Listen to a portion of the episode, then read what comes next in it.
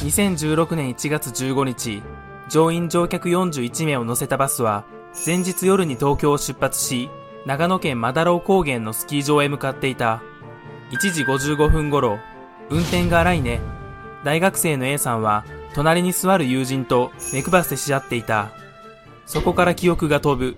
次の瞬間 A さんは森の中で横たわり、目の前にはバスが見えた。バスは事故直前、下り坂に差し掛かったところでガードレールに接触。対向車線にはみ出し、時速約100キロでガードレールを突き破って崖下に転落していた。さっきまで A さんの隣に座っていた友人を含め、乗員2人、乗客13人が帰らぬ人となった。事故の原因は過酷な労働環境とずさんな管理体制、さらにバスの運転手が大型バスの運転に不慣れだったことが挙げられる。後にバス運行会社の社長には実刑判決が下された。